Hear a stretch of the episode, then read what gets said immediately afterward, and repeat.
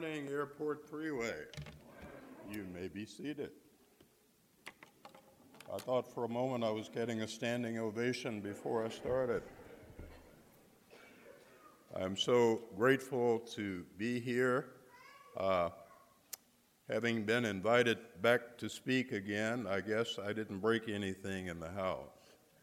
You know how you visit some relatives and the kids are in the house and the kids go off by themselves and you're just sitting there, oh God, oh God, just don't let them break anything that I can't afford to pay for.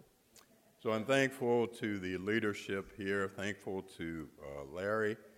I spoke to Larry yesterday, probably more times than I've spoken to Larry on the phone in twenty nineteen.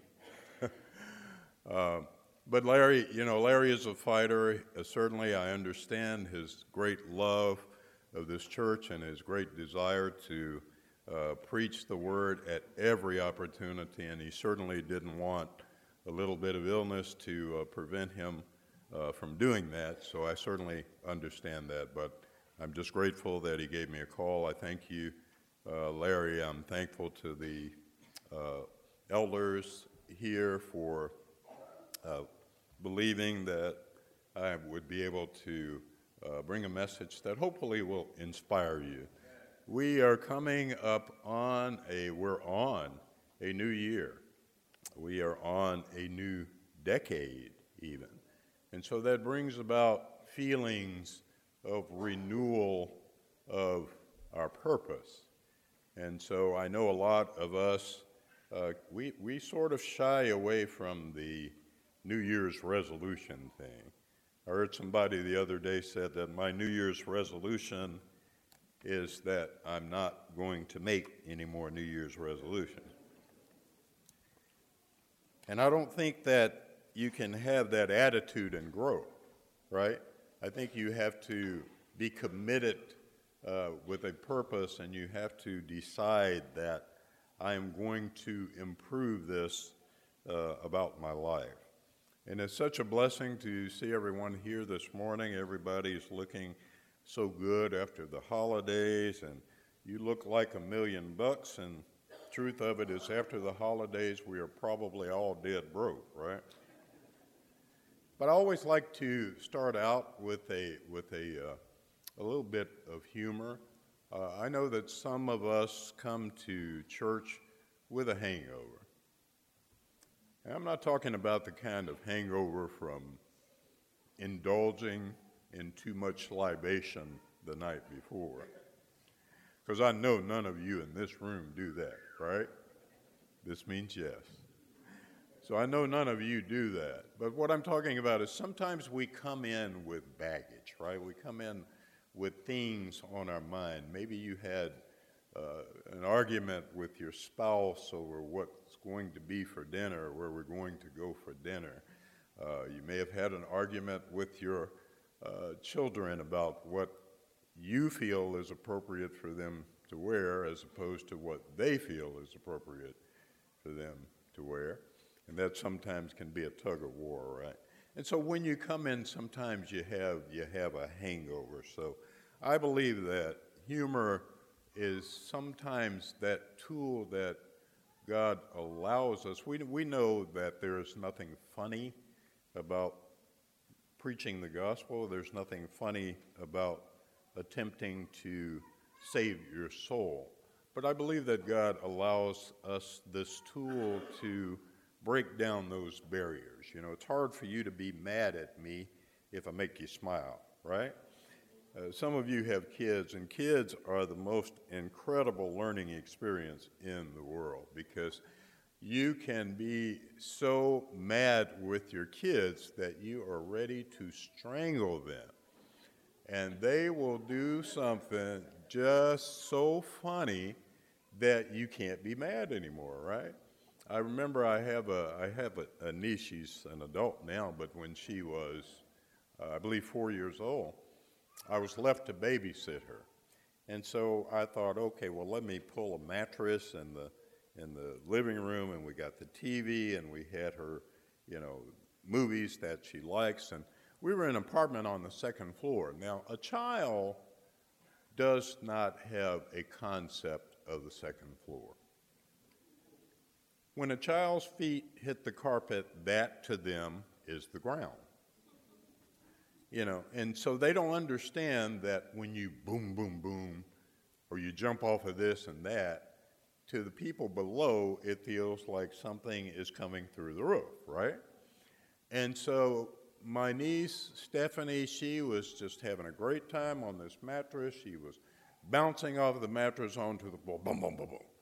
And each time I would tell her, Stephanie, you can't do that, honey, because we have people down there, and it's it's pretty loud and noisy. And, and she, she, you know, that didn't register with it. And so she did it a second time. I'm like, Stephanie, you can't jump off the mattress onto the floor. And she did it a third time. Well, you know, when your parents call you by your first and middle name, you were in serious trouble, right? So I said, Stephanie Renee, I need for you to stop doing this now. And I was so angry with her, so angry with her that she didn't understand. And all of a sudden, this little four-year-old face looks at me and tilts her head to the side, and she goes, Uncle Stephen, this is not going to be a good day, is it? And I had, I just had to, it, it was so funny, that moment was so funny that I just, I had to leave the room and I couldn't be mad at her anymore.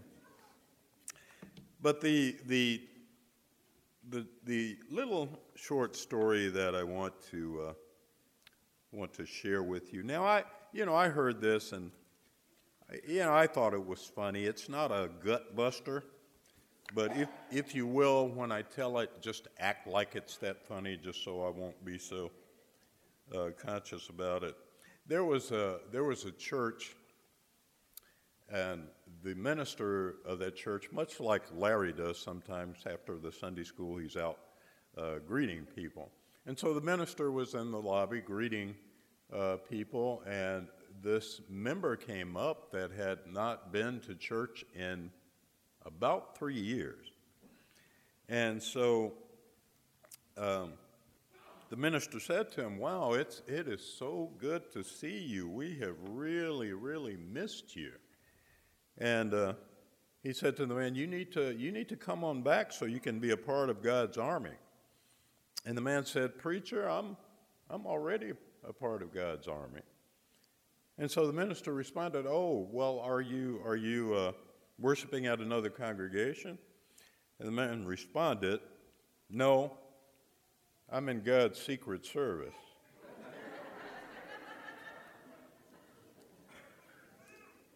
I'll give it a while to marinate with.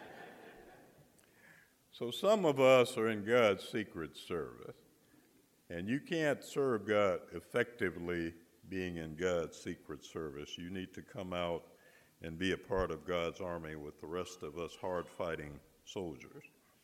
I uh, there are a lot of events that have gone on recently. Certainly our hearts were uh, dropped as we heard the news uh, from the West Freeway Church of Christ. Um, I, as many of you, I'm sure, have been lifting up the members in prayer for strength and encouragement uh, during this challenging uh, time. But you know, one of the one of the positive aspects is we, you know, our two brothers that lost their lives, they lost their lives in the service of the Lord. And we must be sustained with that. And I was so encouraged as I heard uh, interviews on T V from uh, one of the members. And, you know, the reporter was sort of trying to goad this member into, it seemed to me that he was trying to goad this member into being mad. And the, and the, and the member just had a big smile on his face. He said, you know, I just can't hate. I just can't hate. And so it made me think, you know, about what is it that we do to fight evil. Evil has been with us since the Garden of Eden, and it will be with us. But we must fight evil with love. Because evil cannot dwell successfully where love resides. Just like darkness cannot dwell ses- successfully where there is light, evil cannot dwell where there is love. So that's what we have to do in order to fight the evil that's around us. It's going to be with us, but we don't have to succumb to the evil that is around us. I, uh, the subject that I have chosen to speak about a little bit this morning, and by the way, Larry told me that I could speak as long as I wanted to. Isn't that what you, did I misunderstand you, Larry? Okay, oh, all right. Okay. Maybe I misunderstood. Uh, but I'm going to be brief, but I want to bring you a message that I, I pray that has some meaning to you, has some spiritual value to you this morning. So my subject is, love is the greatest. Isn't love great? Amen. Remember when you when you met your spouse and the only four-letter word you knew was love? You know, I mean, your heart just melted. Every there was something about this person. Every time they showed up, you know, you had a different outlook on life. Love is the greatest. Because imagine if you experience that with one another, experiencing the love that God the Father has for us is just beyond our ability to comprehend sometimes. I love Airport Freeway. I absolutely love this church. I love Larry, the minister here. I mean that in a manly way, Larry. I love the elders here because the elders understand that the staff that they use is not a baseball bat, but a tool to guide us as they assume responsibility and accountability for our souls. I have never felt anything but great love from all of the elders here at Airport Freeway. I love the seniors here, of which I am rapidly becoming one. I love the not-so-seniors here. I love the young people. I am so encouraged, young people, when I see you sitting together uh, there with the youth minister. And uh, you don't know how special that is, but I promise you, we don't tell you enough that we love that about you, we respect that about you, and do not change that feature about you. And the feature that drew me to this congregation was uh, one of the great demonstrations of love that w- uh, my wife and ex- I experienced the first time that we came here for a visit. The first time that we came to uh, uh, Airport Freeway was just about four years ago now, and uh, the first person that we met was Larry Nunley. And Larry was out, you know, you when you guys don't know where Larry is between Sunday school and church, he's out trolling the parking lot. And the only thing that he's missing is a sandwich board that says, come, come, come in here. But he was the first face that we met. And, and it was that Larry smile, that Larry love, that was the first... It was the first demonstration of love that I felt from this church. And, you know, Larry, of course, the first thing that he said is, I'm a hugger, so, you know, let, you don't mind if we have a group hug. So he and my wife, Julie, and I had a group hug. Now, the second thing that Larry said was, you want to read the scripture for me today? And I thought, well, okay, I can do that. But I'm thinking in my head, this man does not know whether or not I can read two words, you know, together. But, but you know, I guess I guess I had the look like I could because he certainly asked me to. But the, the, besides the point, the entire point was we immediately felt the love. And, and Airport Freeway, quite honestly, that particular morning, was our plan B. Uh, my father, who was a minister of the gospel for sixty-five of his ninety-five years, um, my wife and I were driving across town to take him to church, as he, you know, his his his uh, abilities had become diminished by this time. So we, this particular Sunday, he didn't want to go, and you know, we were just looking for a church just to for our plan B. So this was our plan B, but while it was our plan B, it was God's plan A, because the love that you showed us just drew us into here. And then I met, you know, the elders that I mentioned, and that same love uh, was reflected by the elders. I met some of the members. That same love was reflected by the members. And in the four years since that first Sunday, uh, every time I come here, I leave with that same feeling. Because when I left that day, I got in the car and I said to my wife, I looked at my wife, Julie, I said, that is how a church is supposed to act. Yeah. That is how Christians are supposed to act. And the next thing that I said to her, love is the greatest. Yeah. Love is the greatest. Uh, the text that I chose this morning, First Corinthians uh, thirteen, one uh, through thirteen. Uh, Keith, if you will, or you, you're, oh, there you are. If you would grab that. And I promise, as some do, I won't interrupt you when you read this. Uh, but this text should be one of the blueprints, one of the scriptural blueprints that we refer to over and over to remind us how we should live and treat one another. Uh, Keith, if you will read that. If I speak in the tongues of men or of angels, but do not have love, I am only a resounding gong or a clanging cymbal. If I have the gift of prophecy and can fathom all mysteries and all knowledge, and if I have a faith that can move mountains, but do not have love, I am nothing.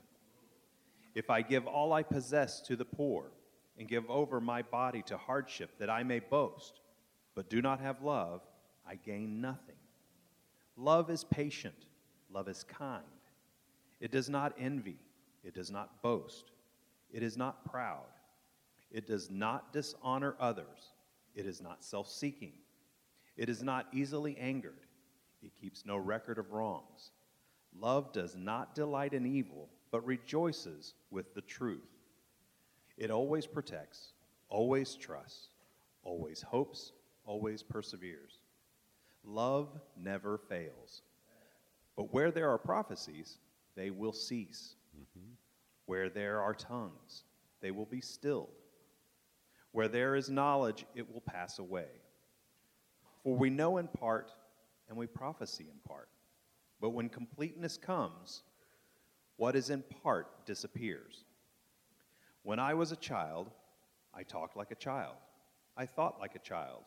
I reasoned like a child. When I became a man, I put the ways of childhood behind me. For now we see only a reflection as in a mirror. Then we see face to face. Now I know in part. Then I shall know fully, even as I am fully known. And now these three remain, faith, hope, and love. But the greatest of these is love. Love is the greatest. Uh, I didn't, you know, the, the young man who read the scripture reading this morning, you did a beautiful job. And I didn't have it reread because you didn't do a beautiful job. I had it reread because I think that scripture is that important to sink into our minds. Love is the greatest. You may have so many other gifts. You may do so many other things. You may be a scholar. You may perceive things quicker than many people do. But if you don't have love, you don't have anything. Uh, basically, there are four you know, we can we can define love in, in four different types of love, and you've certainly heard Larry speak on uh, this before, but uh, there is something that's called storge or storge love, that is the Greek uh, origin, and this, that type of love is described as, as liking someone through the fondness of familiarity. For example, a family member, a, a, a, a parent loves their children, the children love the parent, uh, siblings love one another, and that's almost, it's almost uh, it's almost a built-in instinct that most of us have. Most of us don't, you know, I know as we get older and teenagers, I hate my, my I hate my sister, I hate, but you don't really hate them. You're just mad about something that they got that you didn't get, or they got to do that you didn't get to do, but you don't hate them. You really, really love them. So that type of love is a, a love of f- familiarity. And the next type of love is uh, called philios. That's a friendship. That's love between friends. You love people that you have grown to share something in common with, uh, share common interests, common values. Uh, Dwight Spencer, uh, who, by the way, is in Marshall with his uh, wife, uh, they had to go and tend to his mother-in-law who had some health issues. So uh, if we would remember to keep Dwight and Marilyn in our prayers this morning. But I've known Dwight for uh, more than fifty years, and and we share a bond of commonness, uh, common values, interests, and activities. And there is another love called eros, which is a romantic love. That's that's the love that you have for your spouse. That is that love that draws you to an individual in particular. Out of all the other women in the world, all the other men in the world, this is the one that makes your heart throb like no others do, right? And then there is agape love, and that is unconditional love from God the Father. And that is love that you didn't earn.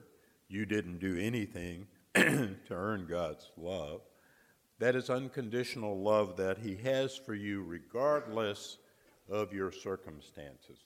And you know that God loves you because when you do bad stuff, when you do stupid stuff, God doesn't say, I'm going to cause you to stop breathing for a little bit just so you can stop and think about that. Right? He doesn't do that. He continues to pump that oxygen through. He continues to let you breathe. You know, when it's raining outside, you don't sit there and, and your your yard and your house is powder box dry, right? It's raining all over the neighborhood, but it's not raining on your, your yard because God is mad at you. He doesn't do that, right? He still provides the sustenance of life for you. Love is the greatest. Why? Because we know God through love. Um, Keith, if you would get for me First John four, verses seven through nine. Love is the greatest because you cannot know God without love. You, if you don't understand that love, uh, you cannot know Him as you need to know Him to find salvation. First John four, seven through nine. Dear friends, let us love one another, for love comes from God. Everyone who loves has been born of God and knows God. Whoever does not love does not know God, because God is love. This is how God showed His love among us. He sent His one and only Son into the world that we might live through Him. Love is the greatest. Uh, there was a story, one of the most quoted scriptures that uh, that people have quoted throughout the centuries is John three sixteen. You remember you couldn't turn on a ball game without seeing someone holding up a sign that said John three sixteen. You watched a football game, you watched a basketball game, baseball, somebody had a little poster that had John three sixteen uh, on there. And I read a story a long time ago that I want to share uh, with you briefly. Now, Larry, you have to wave at me when my time is uh, and that side of my glasses I can't see very well, so I might I might miss your wave. But there is a story that I read that I want to share with you, and it, it is not a biblical story, but it the analogy of the story will cause you to think in a Christian and spiritual way. And some of you may have heard it, and I, I will confess before all of you that I did plagiarize the story. I made it my own.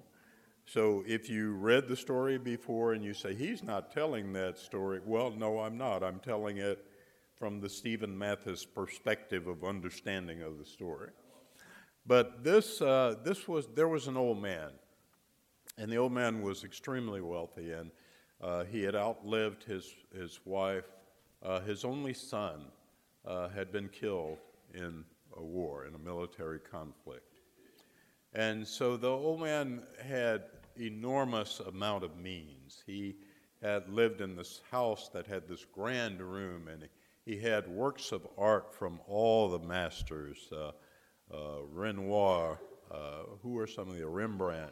Everybody that was a name in art, he had works of art uh, from them in his collection, and his collection was envied Uh, by people all over the world.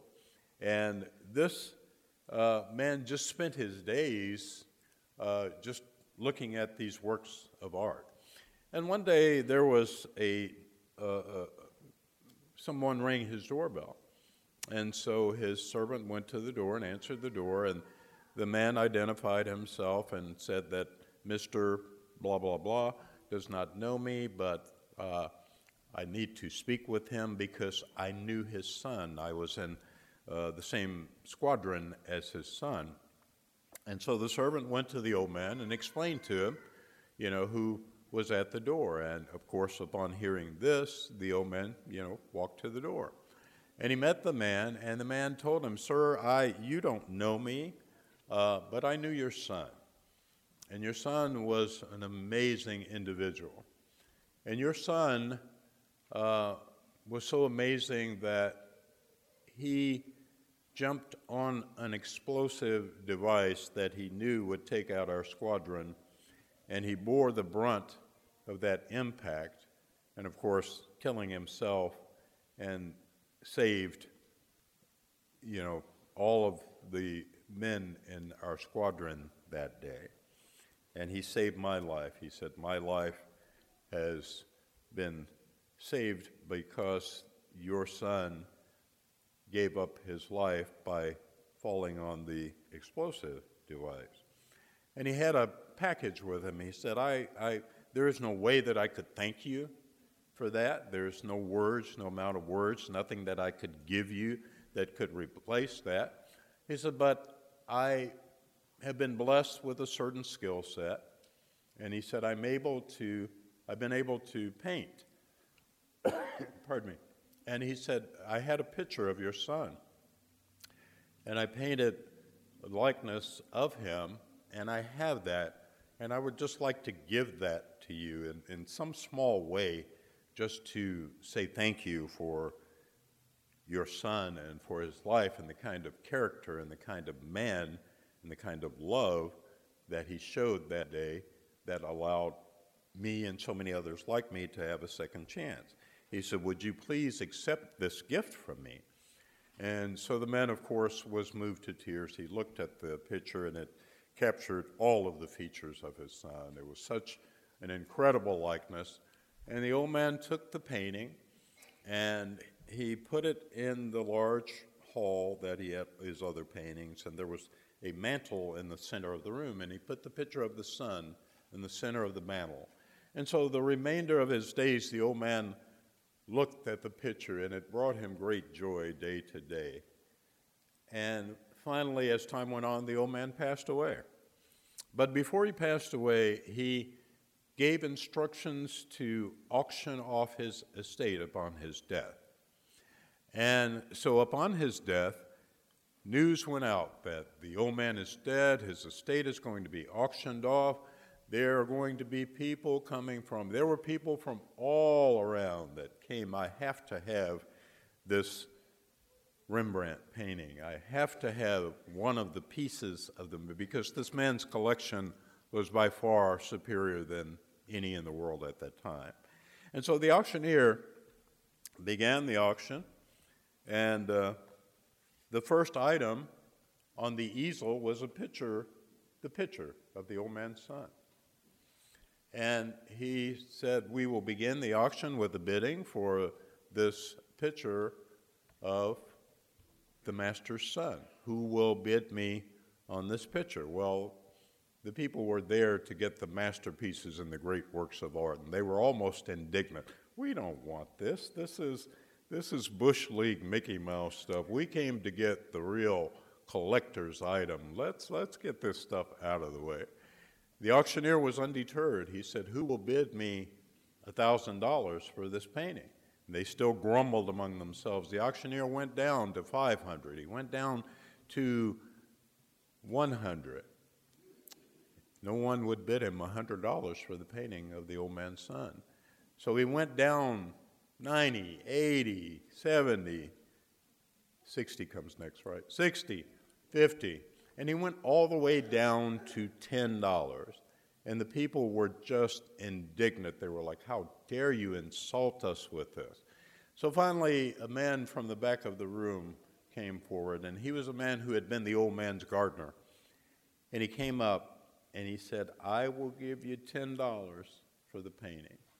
And he had on clothes that were, as you might imagine a gardener's clothes to be, and ten dollars probably had seen better days, probably had to unfold it and straighten it out, and he gave it to the auctioneer. And so the auctioneer said, come with me, you need to take care of some paperwork. And he went back with the auctioneer, and the auctioneer came back out.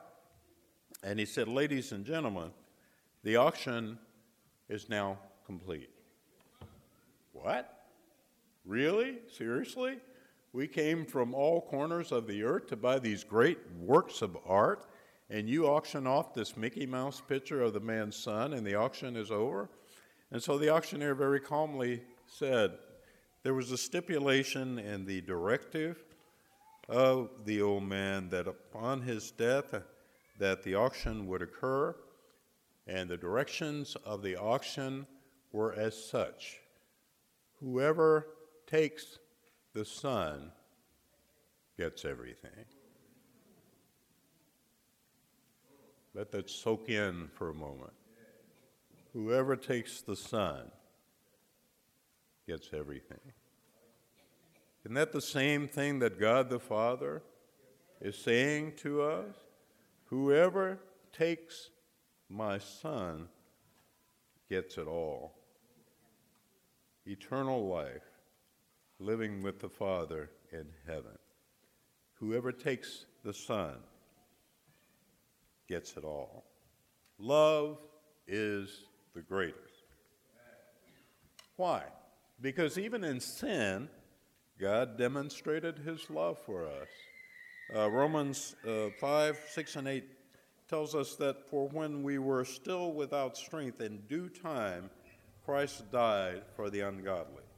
For scarcely for a righteous man will one die, yet perhaps for a good man, some would even dare to die. But God demonstrates his own love towards us, that while we were still sinners, Christ died for us. Love is the greatest. Why? You're supposed to say why when I say that. Love is the greatest. Because our Lord and Savior Jesus Christ said that it was. In Mark twelve, twenty-eight through thirty-one, as Jesus was talking to the Pharisees and the Sadducees, he, one of the scribes came, and having heard them reasoning together, perceiving that he had answered them well, he asked him, which is the first commandment of all? And Jesus answered him, and he said, the first of all commandments is, hear, O Israel, the Lord our God, the Lord is one. And you shall love the Lord God with all your heart, with all your soul, and with all your mind, and with all your strength. This is the first commandment. And the second, like it, is this. You shall love your neighbor as yourself. There is no other commandment greater than these. Love is the greatest. If you are here this morning, if you haven't experienced that kind of love, we at Airport Freeway are too ready to share it with you. Our cup runneth over with love. Uh, we have elders that are ready to share that love with you. We have teachers that are ready to share that love with you. We have members that are ready to share that love with you. If you are here this morning, you have not obeyed the gospel, you have not been baptized, I would not let another moment pass away without doing exactly that. You are not going to know everything from day one. In fact, the moment that you become a Christian will be the moment that Satan will probably jump on your shoulders harder than he ever has. Because you have to understand, Satan doesn't need to go after the ones that are already in his camp. He's going to go for you, but you have a family of supporters here. This church is, is diverse and full of love as any that I've seen, and I've seen a lot of churches in my lifetime. We have, love lives here at Airport Freeway, and love is the greatest. If you have a burden that you need to share, perhaps you need to have prayer for renewed vision, to understand God's purpose uh, for you in the new decade and the, in the new year, do not carry that home with you. Don't let it trouble you. Let not your hearts be troubled. Come and let the elders, let the members pray for you and with you. And I promise you, as infectious as this great love was to me nearly four years ago, it will be that way to you. God has a very simple plan of salvation. Some would have you believe that if you just recite the sinner's prayer, that you can be saved. And that's not enough, but it's not complicated. You know, I'm a simple person. I believe in the KISS method of doing things. You know what KISS, the acronym for KISS is, right? Keep it simple. I'm not going to say stupid. I'll use my name because I don't want you to leave here and say that preacher called us stupid. KISS method, keep it simple, Stephen. I believe in keeping it simple. I, I never liked, uh, I liked math, but I had trouble with, did anybody but me have trouble with algebra? I didn't get algebra. You see, I mean, I, I understand addition, subtraction, division, multiplication. It's very clear to me. But I never understood why x equals y squared minus. Why do we have that little parenthesis up there, and what does that mean? Couldn't they put it all in one line and just say, you know, one plus two times five divided by six? I get that. Algebra I had a problem with. I, under, I love geometry. See, geometry made sense to me because you had proofs in geometry. If this is so, then this has to be true. You know, if that is so, then that has to be true. So I was okay with that. I just didn't understand them little bitty letters that were up there in algebra. I, I, I anyhow, I digress. Salvation is available to you. Love is the greatest. It's the greatest commandment. It is the greatest feeling. You need to know the love of God. You need to know the love of God that is demonstrated through these amazing Christians at Airport Freeway. And you need to not be in the secret service of the Lord. You need to come be in the Lord's army. If you are here, please come as together we stand and sing the song of invitation.